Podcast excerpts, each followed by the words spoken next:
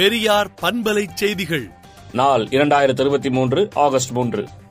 பட முடியாது இனி துயரம் பட்டதெல்லாம் போதும் என்று மக்கள் ஓலமிடம் நிலையை மாற்றுவோம் என திராவிடர் கழக தலைவர் ஆசிரியர் கி வீரமணி அறிக்கை விடுத்துள்ளார் ஆசிய சாம்பியன்ஷிப் டிராபி ஹாக்கி சென்னையில் இன்று கோலாகலமாக தொடங்குகிறது ஆறு அணிகள் இதில் பங்கேற்கிறது தமிழ்நாடு திறந்தநிலை பல்கலைக்கழகத்திற்கு தேசிய தர உத்தரவாத கழகம் ஏ பிளஸ் சான்று வழங்கியுள்ளது அதிமுக முன்னாள் அமைச்சர் மாப்பா பாண்டியராஜன் உள்ளிட்ட மூவர் மீதான வழக்கை உயர்நீதிமன்றம் ரத்து செய்துள்ளது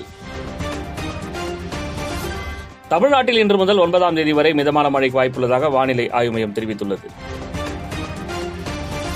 ரூபாய் நூற்று எழுபத்தெட்டு புள்ளி தொண்ணூத்தொரு கோடி மதிப்பிலான மழைநீர் வடிகால் பணிகளை பார்வையிட்டார் முதலமைச்சர் மு க ஸ்டாலின் மேலும் பழவந்தாங்கல் காவல் நிலையத்திலும் ஆய்வு மேற்கொண்டார்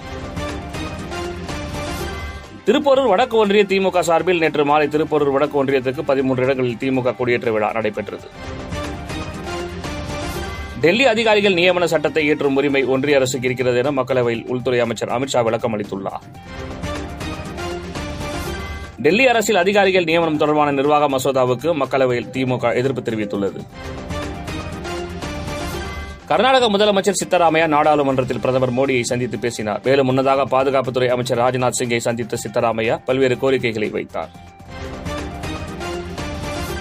ஆவடியில் உள்ள திமுக அலுவலகத்தில் நேற்று மாலை திருவள்ளூர் மத்திய மாவட்ட திமுக சார்பு ஒன்றிய நகர பகுதி கழகம் மற்றும் போரூர் கழக மாணவர் அணி அமைப்பாளர் மற்றும் துணை அமைப்பாளர் பொறுப்பாளர்களுக்கான விண்ணப்ப படிவங்களை மாவட்ட செயலாளர் சாமு நாசர் எம்எல்ஏ வழங்கினார் மேகதாதுவில் கர்நாடகம் அணை கட்ட முயற்சித்தால் உச்சநீதிமன்றத்தில் முறையிடுவோம் என தமிழக நீர்வளத்துறை அமைச்சர் துரைமுருகன் தெரிவித்துள்ளார் நெய்வேலி என்எல்சி இரண்டாவது சுரங்கத்தில் உள்ள இயந்திரத்தில் பயங்கர தீ விபத்து ஏற்பட்டுள்ளது கன்வேயர் பெல்ட்டில் ஏற்பட்ட தீ விபத்தால் இயந்திரம் எரிந்து வருவதாக முதற்கட்ட தகவல் தெரிவிக்கப்பட்டுள்ளது தமிழகத்தில் நாற்பது டிகிரி செல்சியஸ் வரை வெப்பம் பதிவாகும் என சென்னை வானிலை ஆய்வு மையம் தெரிவித்துள்ளது கும்பகோணம் உடையாளூர் அஞ்சல் நிலையத்தில் ரூபாய் எழுபது லட்சம் முறைகேடு செய்த ஊழியர் தற்கொலை செய்து கொண்டார் சீர்காழி காவல் நிலையத்திலிருந்து கொலை வழக்கு கைதி கோபால் தப்பியோடினார் இதையடுத்து மயிலாடுதுறை மாவட்ட காவல் கண்காணிப்பாளர் நிஷா சீர்காழி காவல் நிலையத்தில் நேரில் விசாரணை செய்தார் ஈரானில் வரலாறு காணாத வகையில் வெயில் வாட்டி வருவதால் பொதுமக்களின் நலன் கருதி இரண்டு நாட்கள் பொது விடுமுறை அறிவிக்கப்பட்டுள்ளது சிங்கப்பூரில் கப்பலில் இருந்து தவறி விழுந்த இந்திய பெண் பலியானார் இலங்கை தமிழர் அதிகார பகிர்வுக்கு ரணில் அழுத்தம் கொடுப்பார் என அதிபர் மாளிகை அதிகாரிகள் தகவல் தெரிவித்துள்ளனர் விடுதலை நாளேட்டை